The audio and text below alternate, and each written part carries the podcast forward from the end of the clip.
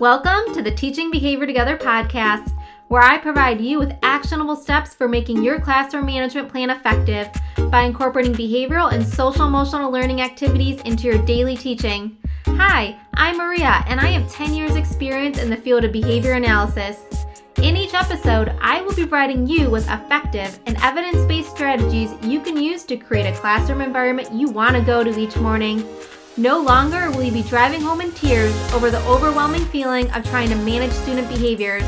So sit back, listen up, and start seeing success.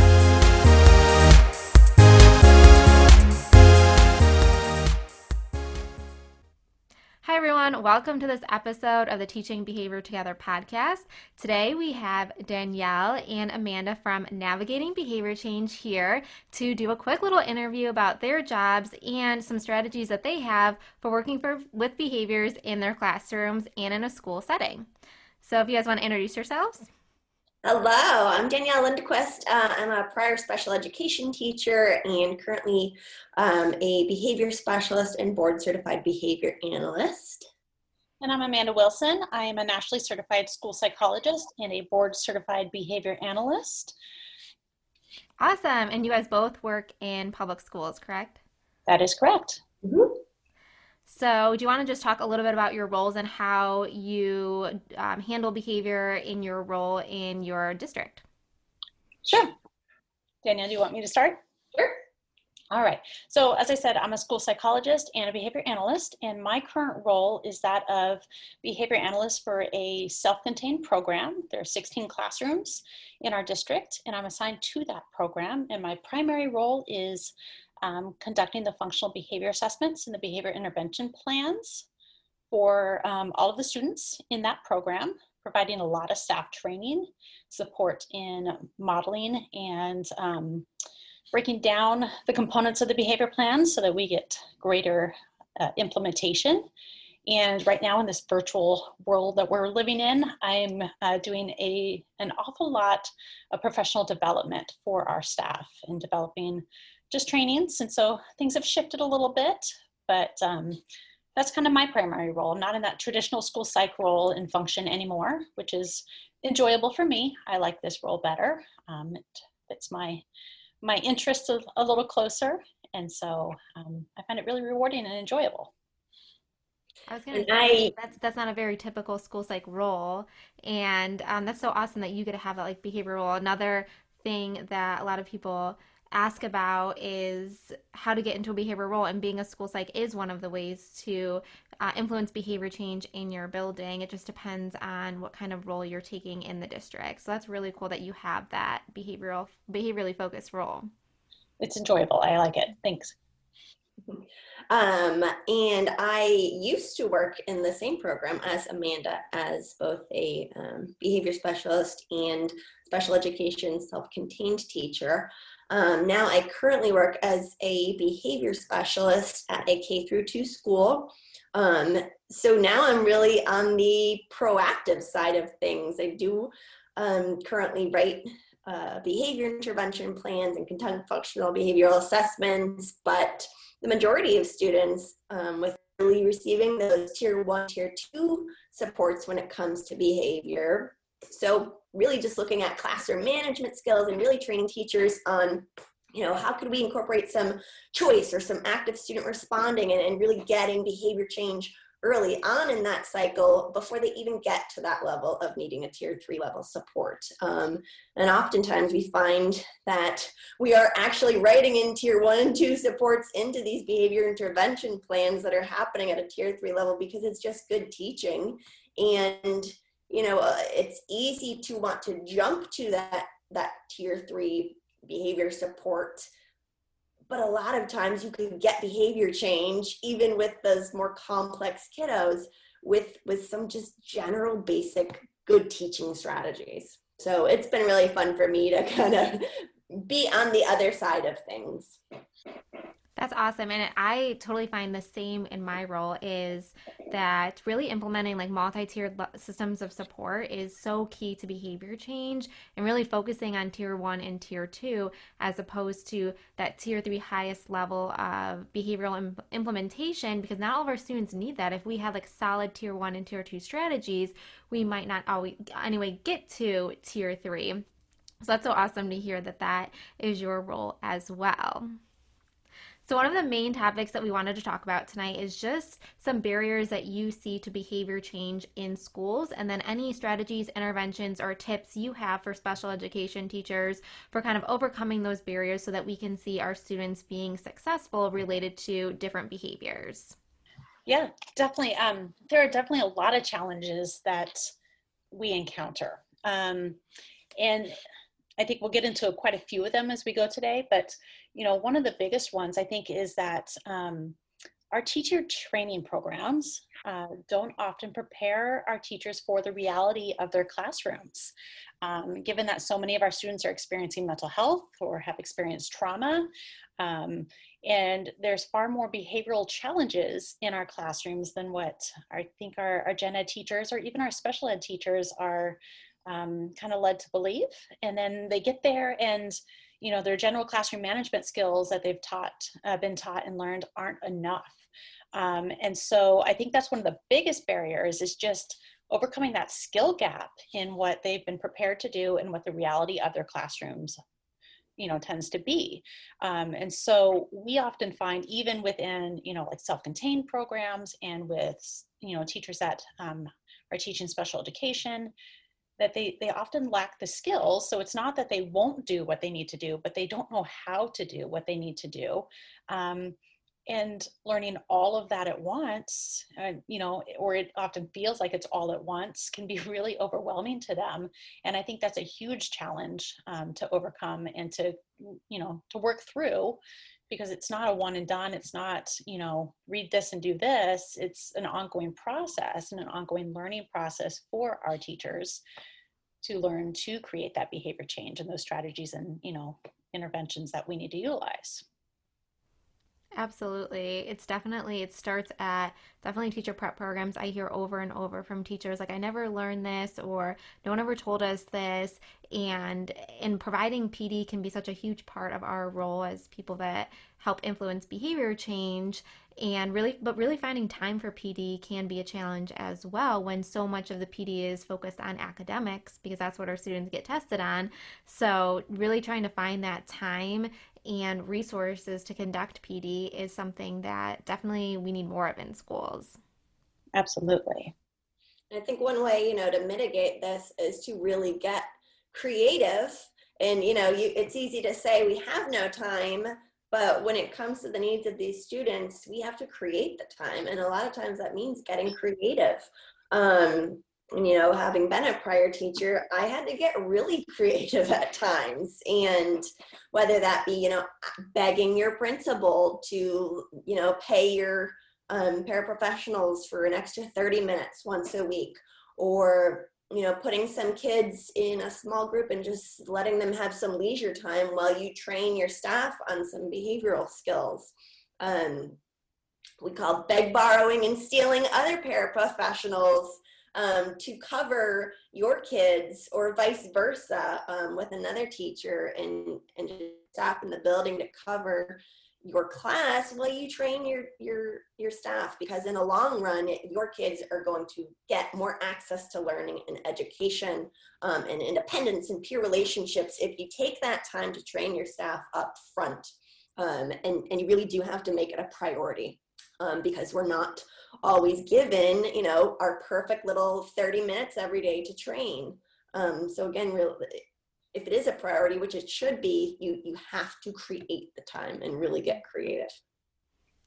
Have you found any strategies that are, like, are most effective when you are sitting down and training staff, or what should staff be looking for out of a training? Do you think? So we're big fans of um, the behavior skills training model, and really focusing on the skill deficits for those staff members and sometimes it comes down to you know okay a certain group of staff have the same skill deficit or they don't understand a certain concept so we're really going to focus on really giving the rationale for that skill, doing a little modeling and role play and feedback during that session. Um, so again, it really depends on the, the specific needs of that staff and or a specific student that you might be focusing on. Right. I also think it's important to create that um, or find that staff buy-in. So helping to sell, like, how is this going to benefit you? You know, how is learning this, how is prioritizing this going to benefit you? Is going to benefit your staff? How is it going to benefit your students? Because I think it's easy to get stuck in that reactive, like this keeps happening, we're having to react, we're having to do this, but it's very hard to switch that around to being proactive and preventative consistently just because of the time constraints um, that are on all of us. Like danielle was saying you know you often don't have your tas for as long as you you're there um, and finding those opportunities but when you can get that find that carrot you know get that buy-in about how it's going to benefit them um, and then start small too because you know i always joke uh, you know i might walk into a classroom and notice that there's 327 things that need to be changed right there but we can't do them all at once right? We got to start with the first one. Mm-hmm. um, or maybe we're going to start a little bit further because that's the one thing the staff really wants to work on.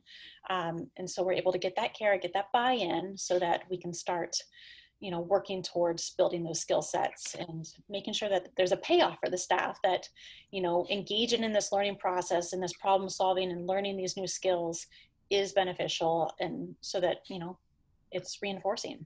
Right absolutely one thing that I've found can be really helpful now with having to switch so much to online learning is recording videos that instruction piece of the behavior skills training model so that staff can watch that on their own time and not on like a non-contract time but on their own time meaning like we don't all have to be together for that and then doing the modeling and feedback later on to kind of like break it up a little bit but also making sure that we're getting that instruction piece in there, not feeling we have to rush through that to the modeling portion of behavioral skills training. So that's one advantage that has come out of like this new technology wave that we're seeing in schools, um, access to more training videos and, and stuff like that, so our staff can get some of that professional development that is definitely a barrier to to behavior change.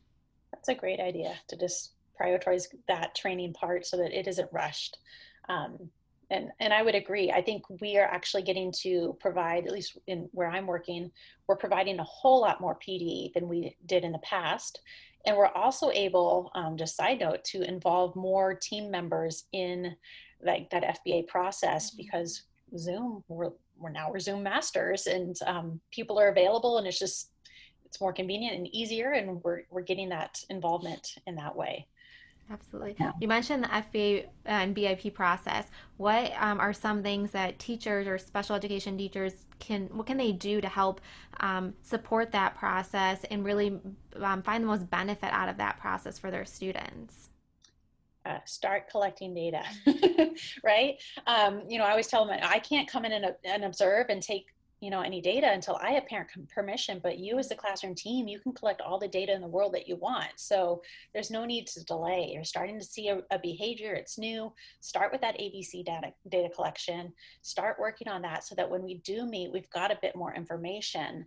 Um, but also um, you know taking a role in sharing um, the input um, as we go through that interview process. Um, and I've I'm finding now too that I have more time to actually thoroughly do that um, versus you know bits and pieces here and there. I get oh I, I, just found this staff member. Let me quiz them for 10 minutes and then go on to someone else. Um, so you know they're able to have more of a you know participatory role in it. Um, but the first things first start with that data collection we don't need to delay that and that's going to help you know that whole process from the get-go Yes, we love our data. We love our data. um, I, you know, another barrier that comes to mind, you know, having been a teacher and still working in the schools is a, a lack of curriculum when it comes to teaching self-regulation, um, coping skills, you know, problem solving, conflict resolution, all of that.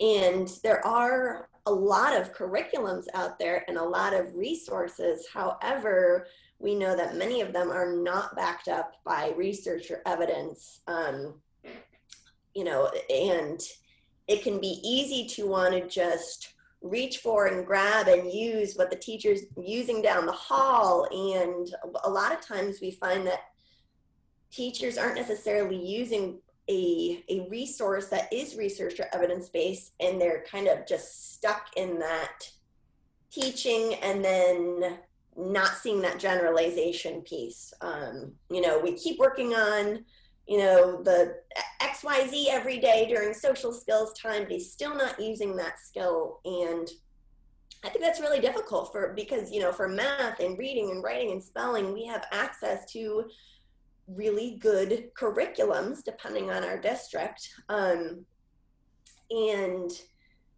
it's a it's a lot easier because a lot of them are scripted. Um, a, a, lot of them we are trained in. And then when it comes to behavior, there is no manual that says, here is how to fix this problem behavior. Um, and so we really recommend talking to your school or district's um, psychologist, talking to any behavior specialist, even if you don't have one at your school, if you have one within the district, and really, really doing your research on what is proven to be effective um, what strategies can I use to teach these skills and how do I go about breaking these down? Um, and and that really comes with doing some research and putting in that legwork to make sure that we are using resources that are going to benefit our students and aren't just wasting their time and hours. Absolutely. And and you mentioned a really great point is that a lot of times we sit down with our students and we do a social skills group or some sort of other skill building lesson in a small group, but then we don't see that skill generalizing. So do you guys have any strategies for like how do we really promote that generalization to an actual situation in the classroom when they become frustrated? Or upset about something or you know at recess or whatever it might be because that's something that i like get asked day in and day out. They can tell me the strategies mm-hmm. when i'm sitting in front of them but they they don't actually engage in those strategies this is the hill we will die on, and we are obsessed with talking about it. So I'll let Amanda hit this one. so, replacement skills is really kind of our big passion topic, and um, how to explicitly teach those to the point of generalization. And when we hear that same question, you know, like he can, or a statement that he can tell me what he should have done, but he's not doing it, we equate it to, well, he doesn't yet have the muscle memory for that new response. So, in those moments of frustration or fear or whatever it may be, that rationality decreases and that child is falling back on the pattern of behavior that they've used in the past eh, because they don't have the muscle memory, they haven't generalized that new skill. And what we always talk about is um, the need to teach those coping skills, you know, evidence based ones, um, in isolation until they're fluent without the presence of stressors. Um, and then to work on um, developing a stress hierarchy or a frustration hierarchy breaking that down to when are they sometimes successful when are they you know eh, a little bit more maybe not and when are they never successful right? And breaking that down and then contriving opportunities to practice using that skill in the presence of those actual situations or stressors that are hard for them but in a way that is safe and contrived that we can prompt them through make them successful and essentially build the muscle memory for that new response before we just turn them loose to use the skill in the natural environment, you know? Um, and so we spend a lot of time teaching on that subject, teaching staff how to kind of think from that short term replacement skill to the long term goal, how to task analyze that skill, and then how to use behavioral skills training and teaching interactions to actually teach the skills and, um, you know, contrive those opportunities to practice. Oh and a lot of it's a really, you know, the, the popular model is for kids to have a pull-out service in maybe counseling or social work. And then, you know, they can do the skill in, in a one-on-one setting or a small group, but then they're out at recess and all of a sudden they're melting down. Now, those are two very, very different environments right? A highly structured one on one setting, and then a very unstructured setting with a large group of peers. Recess is stressful for me as an adult, right?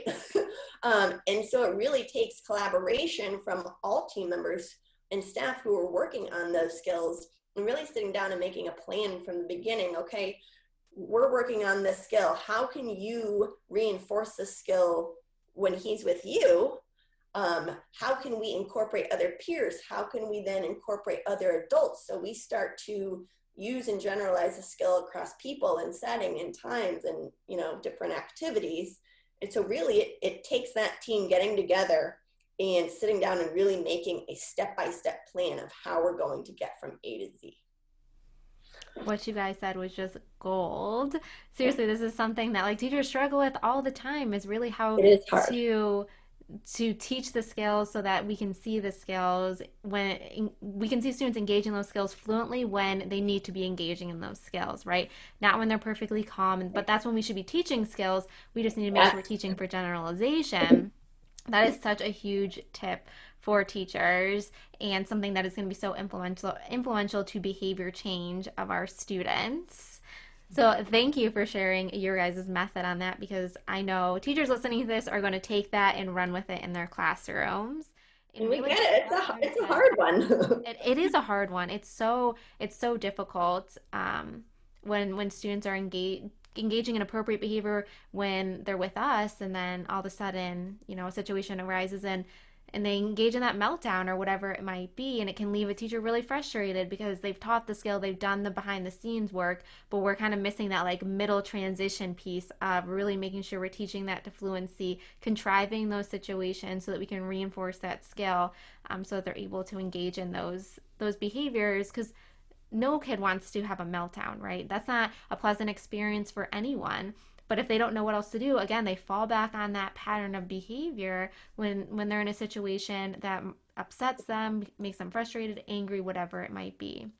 Thank you for sharing that. Yeah and a lot of times it's uh, the metaphor that i use is it's not even a metaphor it's you're just like teaching the behavioral skill is as as you would an academic skill right? We don't just teach um, one sight word and then expect them to be able to fluently read a, a, whole passage, right? You you work on the fluency of that sight word, you work on the sight word within the context of a sentence, and then you know you identify the sight word around the school or in different magazines and books, and you really work on that generalization of that word, and it's really the exact same when you're working on a behavioral skill there's a scope and sequence and if we don't plan for generalization from the beginning it's not going to happen. Plain and simple. We the hope and pray method does not work. Absolutely absolutely. All right so i have another question for you. What are some of your strategies for escape maintain behavior? That's another huge one in schools that teachers can become frustrated with because a lot of times um, like if you're thinking like traditional aba right where we have a lot of procedures and interventions to use for escape, but they're not always possible in a classroom setting, especially when you have other kids in the classroom. You're teaching, you're juggling 500 things at once, but we have a student who's engaging in behavior to avoid or escape. So it's a really great point. Like um, extinction procedures, some procedures just aren't feasible. They're not safe in a school setting. Um, for for me and where Danielle used to work with me, we have a lot of kids who have experienced trauma um, and so, you know, a lot of those this um, traditional interventions wouldn't be appropriate. Um, so the one thing that I really like to tell teachers is that we really need to watch for the precursors watch for those subtle signs and that is our point of intervention we don't want to wait till it gets bigger because we don't want to inadvertently reinforce um, escape maintain behavior by allowing the behavior to get big enough that you know then they have to leave the room to de-escalate or whatnot. But if we watch for those precursors and we intervene then with you know offering choices or prompting a break um, or just a hey what's up? Let's talk. You look upset you know just a, a you know being a, a, a good human um, that's our point of intervention. That's where we get the most bang for our buck if we intervene versus you know not noticing that letting things go on or knowing full well hmm, these are signs of escalation. Um, we know that math isn't preferred but darn it they're going to do it today right? Um, and kind of forcing that that issue. And so i always talk about the precursors. Mm-hmm. um, and you know more on that um, what can we do to accommodate? What can we do to the curriculum? I typically find you know kids don't want escape tasks for no good reason right? There's there's always a reason right? They don't it's not that they don't like math it's like they don't like being frustrated or they don't like being confused or they don't like being overwhelmed. So really figuring out what is it about that task or activity or demand that they're trying to escape? Um, and I'm actually working on this right now with a student. Right, a lot of times that's why that break card doesn't always work, and I know that's a very frequent go-to for a lot of teachers, right? Oh, we'll just do a break card for escape, but that problem's still there when they come back. So teaching problem solving skills is a really big one that I try and work on with teachers and students. Okay, what is it about this activity that is hard for you? Then you can really narrow in on, okay, what skill do I teach? Um, and what can we do about this versus just taking a break and then coming back to the problem. Also, um, quite frequently students engage in escape maintain behaviors because it's not engaging enough right? Um, and I hear teachers say all the time, well, this is school, it's not always fun. And my answer to that, well, it should be, right? You need to incorporate their interests, you need to differentiate it to their ability level. Um, if it's too easy, make it harder. If it's too harder, make it easy. If it's too boring, make it more fun. These are all things that we should be doing for all of our students, not just ones with more explosive, intense behaviors. Um, I also, you know, highly recommend one of the most research and evidence-based prevent strategies for escape maintain behavior is offering choice. And we can't be getting stuck with this is the task, you have to do it, right? There is always a way to incorporate some type of choice no matter what. Red or green, blue or, you know, sit or stand, pencil or pen. Um, really getting them to complete that task, which is your agenda, but giving them some ownership and some control over that um, is is such a a really good strategy to use that is not used enough. Yes, that is so true. Again, what you guys just said was gold. And I'm hoping so many teachers find this episode and listen to all of your advice because it is so, so valuable and so many ways teachers can take this into their classroom tomorrow and start incorporating some of these ideas to see some of that really effective behavior change. So, before we go for tonight, where can everyone find you and what sort of resources do you guys offer? So we can be found on Instagram at Navigating Behavior Change. And we also have a website by the same name, navigatingbehaviorchange.com. Um, and we offer, uh, we have blogs, um, mostly written by Danielle. Um, we have um, a lot of downloadable resources um, that are available. And we also offer a membership uh, that we differentiate. And this is what I think is really cool about the two of us being partners. She's a SPED teacher and a BCBA. I'm a school psych and a BCBA. And so we have two memberships that we differentiate the content for. Um, so Danielle pri primarily takes care of um, one, uh, the one that's targeting teachers, right? Um, and addressing and differentiating the content to be what a, a general teacher um, or special education teacher would, would want to know and learn about um, behavior change. And then I'm gearing towards more of the school psychs or the BCAs, um, maybe those with a higher levels system understanding of schools um, and what the content they may need and want. Um, and so that's one of the really cool things I think about our membership is that we actually um, you know, differentiate and kind of talk the talk, right? And walk the walk. Absolutely. So, everyone, go follow them over on Instagram and check out their website as well and their resources and join their membership if you need more support with behavior change. All right, that's all that we have for you today. Thank you so much for listening. I hope that you found this episode helpful. And if you did, if you would be so kind to leave a rating or review, that would help other teachers find this podcast and these episodes. Thank you again so much for listening and have a great rest of the day.